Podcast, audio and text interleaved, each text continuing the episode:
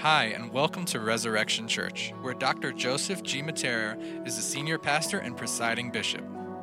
We are committed to serving our community and the community abroad.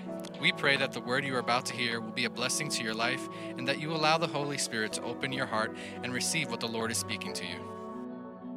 If you're new here, my name is Mike, and it's an honor that you guys would worship with us. And anyone downstairs, we're excited that you guys are with us as well.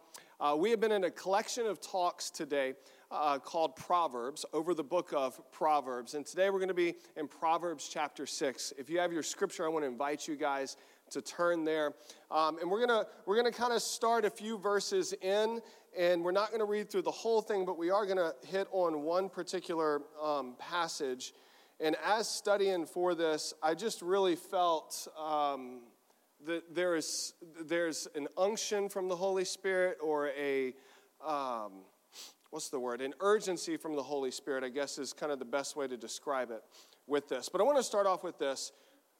Whenever we kicked off this series, we really started focusing on the fear of the Lord, and how the fear of the Lord is a good thing. It's a holy thing. It's what God desires for us. And kind of the opening statement of Proverbs chapter 1 goes through, this is the purpose statement of the entire book of Proverbs, but 1:7 particularly, it says, "The fear of the Lord is the beginning of knowledge. Fools despise wisdom and instruction." And King Solomon, throughout this entire passage, is trying to encourage his son as well as the readers to have a proper understanding of the fear of the Lord, a reverence for the Lord, and then to look out for wisdom to be applied to their life. And we've said this from week one, that wisdom means, literally in the Hebrew, it means skillful living. That we would live our lives in a way, using our giftings and our talents in a way that is skillful and will bring glory to God.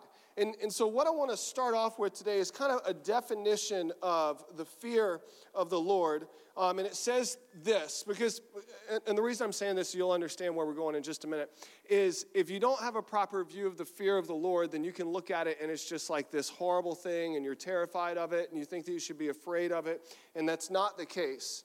But delighting in the fear of the Lord is an awe and wonder that is demonstrated by and through humble submission to, unconditional trust in, and sincere obedience to the sovereign will of God. So the fear of the Lord is an awe and wonder that is demonstrated through humble submission, unconditional trust, sincere obedience to the sovereign will of God. And I believe right now God is moving in the church. I believe God is moving in not only here in Brooklyn, but across the entire globe right now. And my hope is that today we would walk away with having this on the forefront of our mind, of a humble submission to, unconditional trust in, and sincere obedience to the sovereign will of the Lord. Throughout this entire series, we've been looking at two paths: the path to wisdom and righteousness and justice and holy, and then the path of foolishness. And this is kind of what King Solomon gets into again this week. And so I want to pick up in verse 6, and I want to kind of just talk through this a little bit, because I think it's a very interesting analogy. And if you're titling this message, I've got a very cool title, "The Ant and Sin." That's my title. Very creative, right? I thought that it was funny. Last week was like the spider in the web, and Spider-Man showed up. And so this week, Jordy's like, "What's your title?" I'm like, "The Ant and Sin." So now you know we're going to talk about an ant and sin today. But anyways, verse 6, King Solomon says this. He says, "Go to the ant, old sluggard, consider her ways and be wise. Without having any chief, officer, or ruler, she prepares her bread in summer and gathers her food in the harvest." Now, I think it's interesting, why on earth would King Solomon reference an ant and encourage the readers to be like an ant? And so what I did is I went to Prophet Google, and I Googled interesting things about ants, and it brought me to, I kid you not, you guys can type this in your phone after church, pestworldforkids.org. And I was like, Pest World, first off, who has a website called Pest World for Kids? Like, To me, that's, and it's not an extermination company. It was a little creepy, but I clicked on it and I learned some stuff. Interesting thing about ants is they can lift 20 to 50 times their body weight. This will be the equivalent of a second grader going out there and lifting up a large car over their head. Like, that's insane to me. Here's another thing. This blew my mind. Some queen ants, depending on the type of ant, some of the queen ants have millions of babies. And all the moms are like, whoo. Ants don't have lungs. I didn't know that either. I guess they have an exoskeleton and they kind of just breathe in through their skeleton, but they don't have lungs. But that, all of that being said, like, okay, they can lift a lot of weight. Queen ants have millions of babies, and they don't have lungs to get their oxygen. That still doesn't answer why King Solomon is pertaining to this passage and pointing the reader to this passage. See, here's what King Solomon is getting to right here. Queen ants, as well as working ants, are very effective at getting things done, are extremely effective at getting things done. And an ant, by God's creation, is designed that it doesn't need an officer, a chief, or someone telling the ants what to do. They know that winter is coming and that they need to prepare for what is lying ahead of them, and they need to go and store up food and protect their ant, what is it, a hive or a den? I'm not even sure. What? A colony. Oh, wow, yes. I should have learned this in second grade.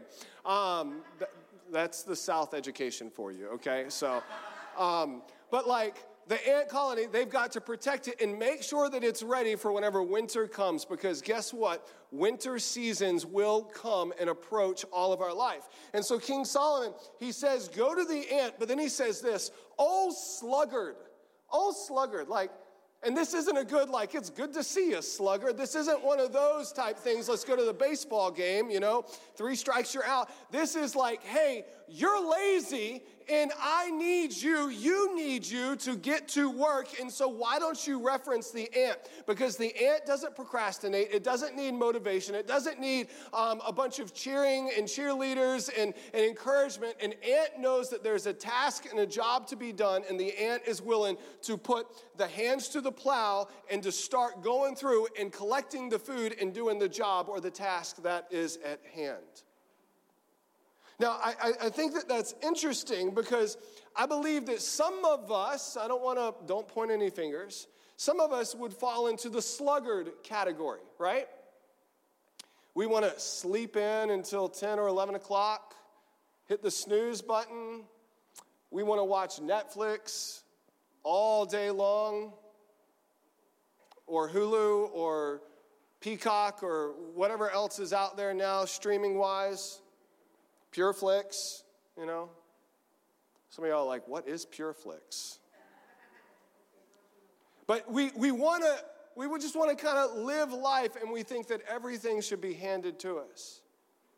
And what Solomon is saying is wisdom says that when it's in a season or a time of work, we have to be proactive, and we've got to get to work.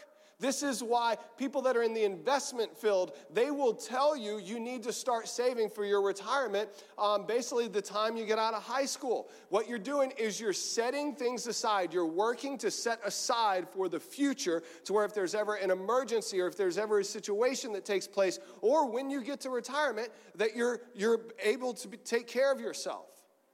The same thing, though, is true in our Christian faith.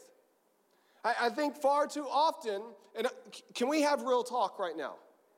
Because I'm going to say some things, and I don't mean this is not at all against you guys. This is just my observation of the global church and some stats that are around this. But the global church, especially here in America, has a tendency to say, oh, there's a lot of work to get done, but then they put all of the work on the ministers of the gospel, and the people of God just go about living their old sluggard lives, not doing anything for the kingdom of God. not having any conversation in the subway or in the workplace or at university about Jesus. Now, you might be sitting here saying, Michael, that sounds really harsh. Let me just kind of throw a few facts that are out there. This is from Christianity Today. 60, and this was literally like a year ago, maybe a year and a half ago, these facts. 63% of deacons and elders in churches in America have never won anyone to Christ. 63. Now, if you're an elder in this church, you're like, oh, snap. Like, I'm not going after you at all. You guys are fantastic. I'm just saying this is what the stats are. 63% of elders and deacons have never won anyone to Christ. Now, if you're sitting there saying, man, our elders, they need to be doing a better job. Well, let me keep going. 95% of born-again professing Christians have never won someone to Christ. 95%. Like, okay, we see where the church in America is today off of 5% of people that are winning their friends to Christ. Could you imagine where the church would be today if that 5% was 50% or 80% or 100%? And then here's the other thing. On average, 98% of people do not share their faith on a weekly basis or invite their friends to church. So real talk. As I told you, we'll get to yelling and hooting and hollering in a minute. I'm going to be honest with you guys. There's roughly 2 million people in Brooklyn. There's 8 million people in NYC. There's 20 million people in New York State. And God has placed before us a sea of people who matter to him, who are created in the image of the invisible God, the Imago Dei, who his son died on the cross for. And he's chosen the vehicle to reach people would be broken, messed up people who have been redeemed by the grace of Jesus Christ. Yet, how many people around us are living their life? How many people around us are, let's go Ezekiel 37 for just a minute, are literally dead. They're walking around, dead man walking, bones hitting the ground, and they've got no hope, they have no grace, they have no love, they have no purpose, and they don't even know that there is hope and love and grace and purpose out there because you sit next to them in a cubicle and you won't open your mouth and tell them about the saving grace of Jesus Christ. Like, do we really believe this? Do we really believe that there is a heaven and that there is a hell? And one day, every person, all 7 billion people on this earth are going to stand before Jesus Christ. And it's either going to be, I did not know you, I was wrong, or I was a different religion, or I was agnostic, or a nun, or whatever. Or it's going to be, I'm professing the blood of Jesus Christ. And I think that we have a far too many people that think that heaven is just going to be everyone getting in there. And Jesus says, the way to me is narrow. And so here's what I'm getting at. Santi got up here a few minutes ago, and he's like, hey, we've got Church on the Lawn coming on, which is going to be awesome. This is my first Church on the Lawn. It's going to be great as long as it is not 100 degrees and you're dripping sweat outside. And so all of our intercessors, let's start praying for a nice, cool, fall-like day in Jesus' name, right? And then we've got Hope Rises in Brooklyn. Do you know why we do these things? Do you know why? It's not so that we can just feel good inside. It's so we can reach people who are far from God. It's so that we can bring them to a place and we can share with them the gospel of Jesus Christ, and that we can experience community and fellowship and celebrate baptisms and all this stuff that's taking place. And so listen, I want to implore you, for the sake of the gospel, for the sake of the 100,000 people in Sunset Park that don't know Jesus Christ, for us to be bold in our invite and say, hey, my church is having Church on the Lawn. Well, what's Church on the Lawn? Listen, there's going to be great food there. And you just want to just come with me. It's like, I don't know. Look, and this is the greatest thing. the building's going to burn down if I walk in. And then you can say, well, good thing is you don't even have to go in the building. It's going to be outside the whole time. So let's just go. The tent's not going to burn down. It might blow away, but, it is what it is. And let's invite people to a place where they can hear the gospel so that potentially their lives can be transformed, and next year they would be going through the waters of baptism. And the same thing with Hope Rises in Brooklyn. 3 days, 3 evangelistic days where we are going to herald the good news of Jesus Christ. And we're going to let everyone know in this community that we love Jesus and we want you to love Jesus too, because Jesus loves you, because Jesus died for you. I'm spitting here. So that you could pray for him to save your life and be transformed. Because if eternity is at stake, and it is, should there not be more of an urgency on us as brothers and sisters in Christ? Or are we going to fall into the 98% that are never going to share our faith and invite people to church? So King Solomon says, wisdom is like the ant that is getting to work. There is spiritual work that we need to do. Let me continue on. I promise you, I'm not mad.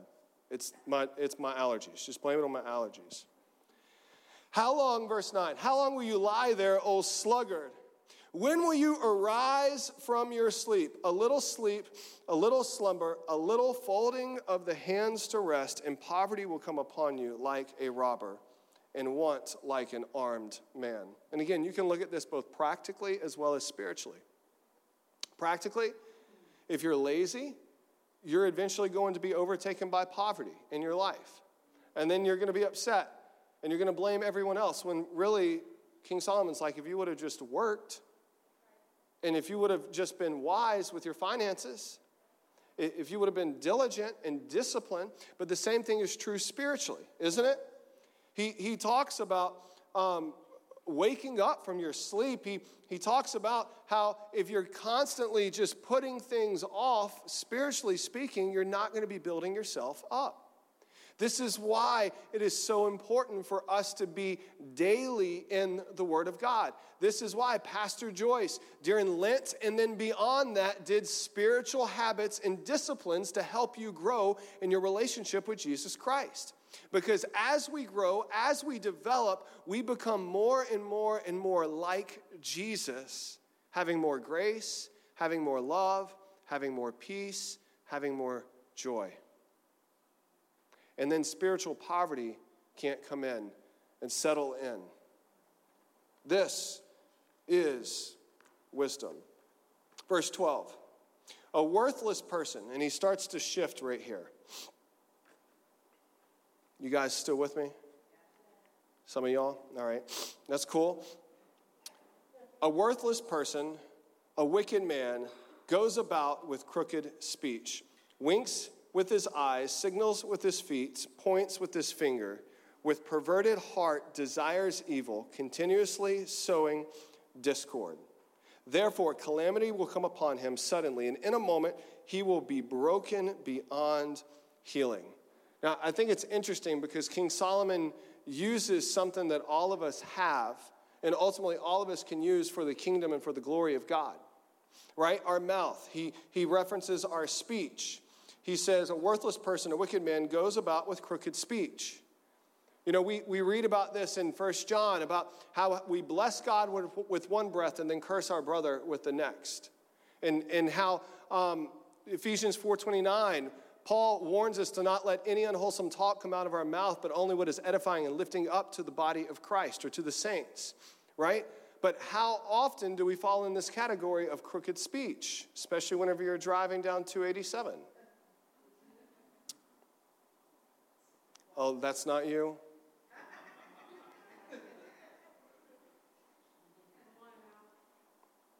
Mine is the GW Bridge. I kept getting those little speeding tickets from the E-ZPass. I was like, I rebuke you in the name of Jesus. So now I go 5 miles per hour and everyone's honking their horn behind me. I'm like, I'm not getting another speeding ticket. Get behind thee, Satan. but like our crooked speech. God gave us this mouth to herald the good news. God gave us this mouth to encourage one another. God gave us this mouth to lift each other up, to hold each other accountable, to call people to a place of repentance and encourage them in gospel community. And how often do we use our mouth for wickedness? Again, two paths, wisdom, foolishness. And then he continues on, the winks of his eyes, signals of his feet, points with his finger. Again, eyes that can look out and see God's glorious wonders. But instead, we allow it to feed ourselves with pride. Or feet, right? Scripture talks about how beautiful are the feet of those who spread the gospel. But here we see that it is being used in a way that is glorifying Satan, or points with his fingers, right? Our hands are designed to do the work of God, to be the hands and feet of God on this earth. But how often do we use our hands for evil things? And so here's the thing. Anything that God gives to us is common grace, is something that is for all of creation to bring him glory and to fulfill us and give us joy, can also be used against God for the kingdom of darkness. And so it's so incredibly important to understand there is a counterfeit to everything that God tries to do. And sometimes we fall into the trap of being a part of that counterfeit with our slandering words, with pointing the finger at people, with looking at people with haughty or lustful eyes, or running towards evil. Meanwhile, Jesus is up there saying, no. Who can ascend the hill of the Lord? Those that have got clean hands and a pure heart, right? We talked about this last week.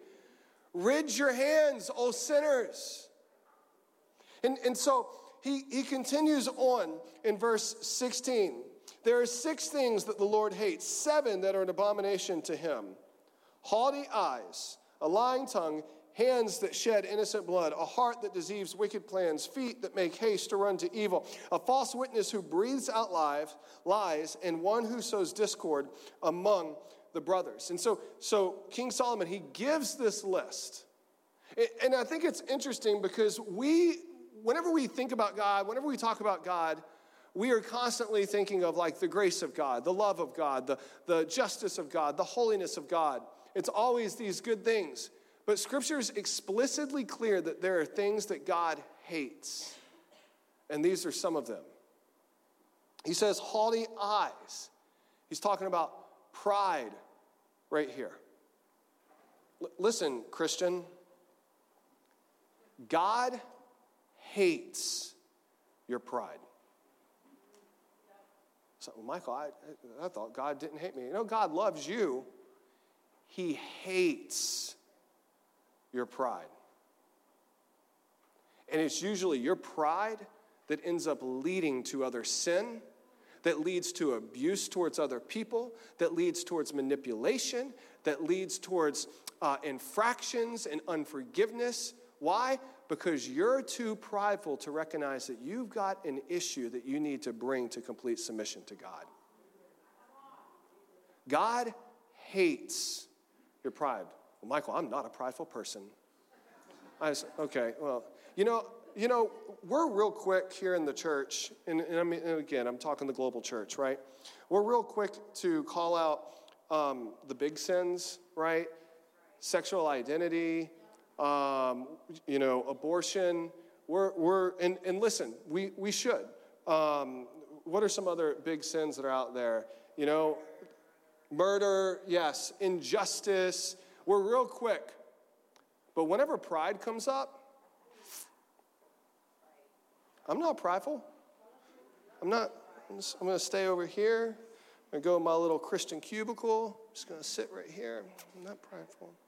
Oh, did you see what they did over there? Oh, did you see the pride that's in your heart over here? And you're sitting there condemning all of those people who don't have a relationship with God. Meanwhile, you're the one who's supposed to be righteous and holy, and you've got so much pride and filth in your eye that you can't even see straight. And God is wanting to get in there and to rip that sucker out so that you can walk and lead in humility.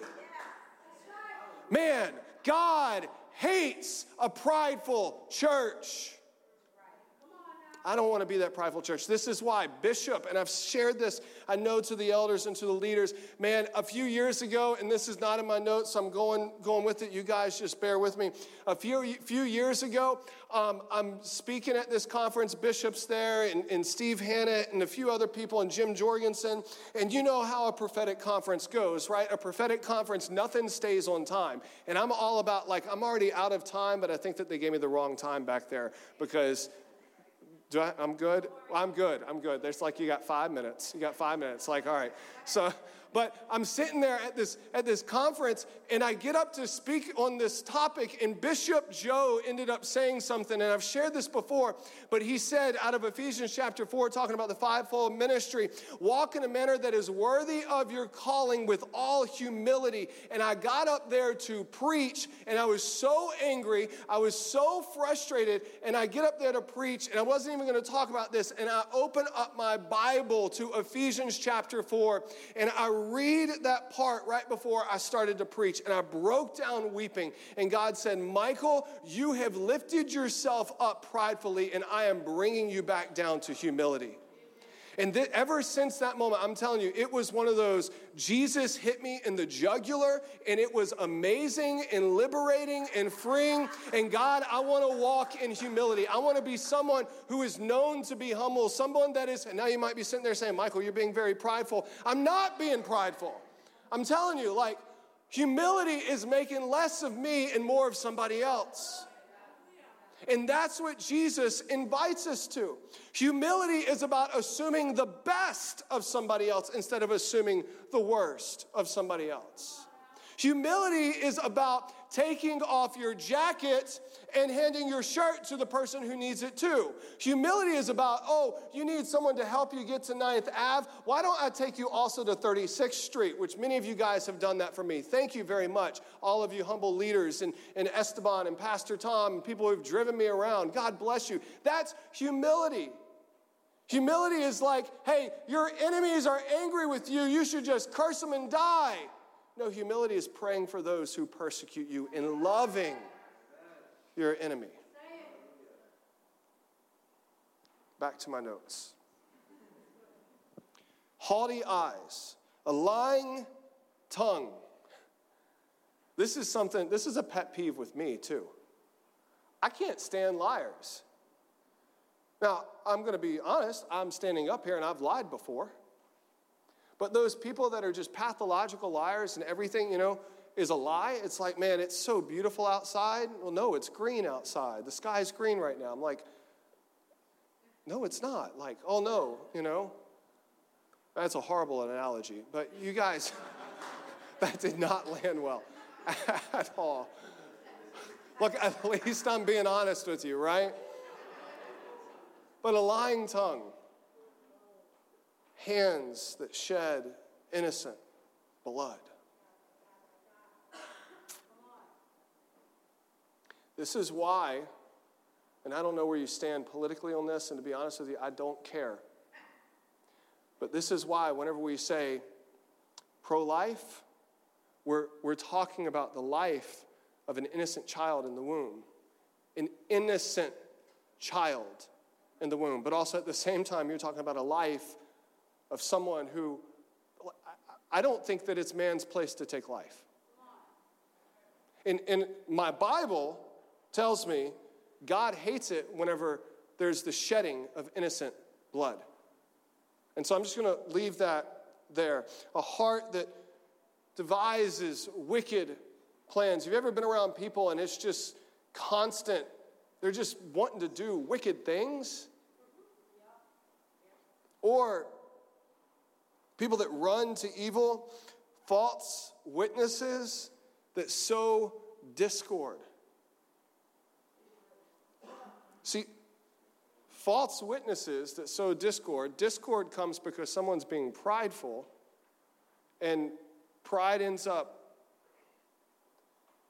Man, do you know how many churches have been split? Do you know how many people have been broken because of accusations? Because of false witnesses, because of pride. Jump with me to James chapter 4 real quick, and I just want to read this passage. James is like the New Testament Proverbs. And James, you know, we did a whole series in it, but it's written by the brother of Jesus, the half-brother of Jesus.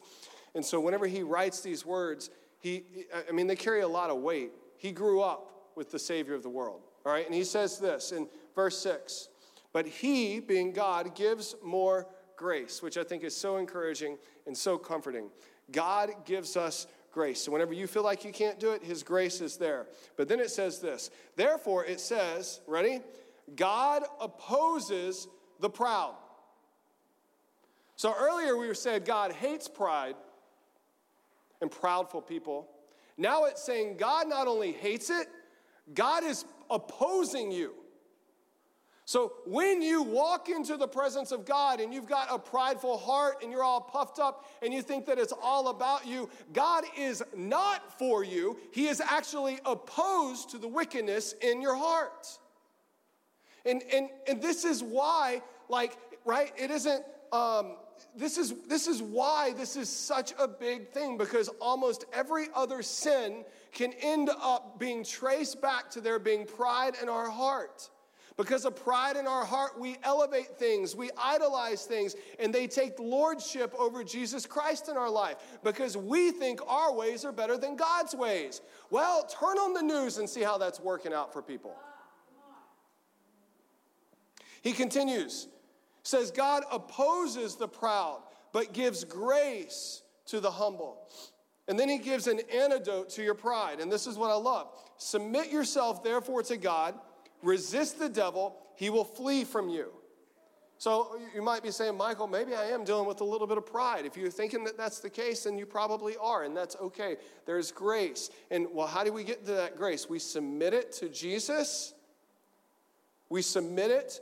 Submit yourself to the Lord. We resist evil. And the promise is he, meaning Satan, will flee from you. Draw near to God and he will draw near to you. Cleanse your hands, you sinners, and purify your hearts, you double-minded. Be wretched and mourn and weep. Let your laughter be turned into mourning and your joy to gloom. What that means right there is get to a place where you are allowing God to break the stuff in your heart, to humble you. That conference that I was at, I literally preached for 30, 40 minutes, and I wept the whole time. I got up on stage to take the offering the next day. Kid you not. Got up on stage, and I was fine. Worship's good and everything, and I get up on stage, and I grab the microphone, and I'm just like, we're about to just, and boom, it happened again. And I couldn't even, I was like, I can't even, I wasn't even preaching that Sunday. I was like, I'm supposed to be taking up the offering. I can't even take up the offering. And I handed it off to an intern. We had a great offering that week too, It was like, but cleanse your hands, you sinners. Purify your hearts. And then verse 10, humble yourself before the Lord. Humble yourself before the Lord, and he will exalt you. Humble yourself before the Lord, and he will exalt you. God, humble us today. God, humble me today. King Solomon talks about an ant, and an ant gets to work, and we should be like an ant, because an ant is humble enough to recognize if he or she doesn't do what he or she needs to do, there's going to be nothing there for him or her. An ant is also humble enough to fall in line and to work together. An ant is humble enough to be able to fight off predators and protect the colony. And recognize that it isn't about that one ant. It's about the greater good. And I'm not calling you an ant today. I'm calling you sons and daughters of God. And we need to be in this together. And we need to be living on mission because there's work to get done. Humility causes you to recognize that the people that you're sitting next to on the D train matter and are important in the image of God. And that you're no better than them, you just have the answer, and the answer is Jesus. Humility causes you at Chase Bank, which takes God forever long on 49th or 50th Street, whatever it is, that the teller behind the window and the security guard that's making you wait outside in the hot and the humidity, and you're sweating and you're stinking, that's, y'all know what I'm talking about right there. That security guard matters to God. And they are just as frustrated as you are. They have to wear black and have on a little badge and do their thing and tell people no all day. What do you do for a living? I tell people no. What do you mean? Well, they get in line and they want to go in and I tell them no, you got to wait your turn. Like how, what a motivating job, you know? Like, but they matter to God.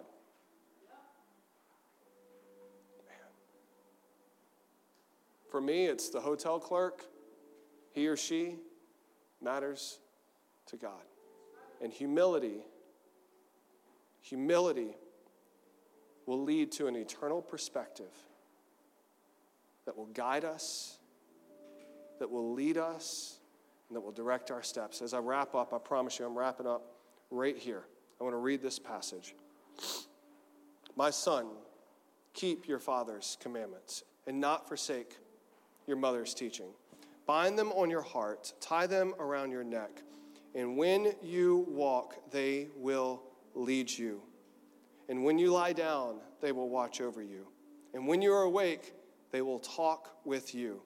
For the commandments, replace that with the word of God. The commandments of God, the word of God is a lamp and the teaching a light. And the reproofs of discipline are the ways of life. King Solomon's, what's he saying? He's saying, I want you to desire and delight in the fear of the Lord, in the awe and wonder of our Heavenly Father, and allow that to be demonstrated in you through humble submission to, unconditional trust in, and sincere obedience to the sovereign will of God. Because eternity is at stake. Eternity is at stake. Will you stand with me this morning?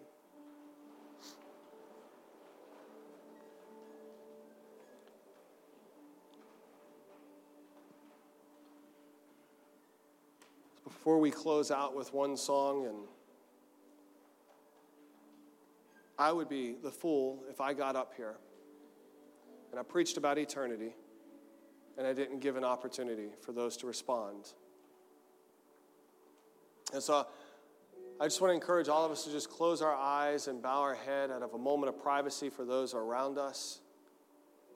And if you've never given your life to Jesus, or maybe you have walked away and you need to recommit your life to Jesus, I want to give you this opportunity in just a moment. Maybe you're sitting there saying, Michael, I just feel like I'm too far gone. I'm telling you that there is a Savior who's going to end up piercing the eastern sky. And he's going to return with legions of angels. And he's coming back for you. And he's coming back for me because he so loved this world. And that Jesus wants a relationship with you. And so if that's you, with every head bowed and every eye closed, I'd like you to just lift up your hand right now, just where you are, just real quick. Thank you. Thank you. Anybody else? I want to invite all of us to pray this prayer. Father God, I'm giving you my life. I'm submitting to your will. I ask that you make me afresh. Fill me with your Holy Spirit and allow your Spirit to transform me. I confess that you are my Lord. and commit my ways to you. In Jesus' name, amen. Amen. Amen. We pray that you were blessed by this word. For more information about our church, please visit our website at ResurrectionChurchOfNY.com or give us a call at 718-436-0242. And be sure to follow us on Instagram at ResChurchNYC. Take care, and God bless.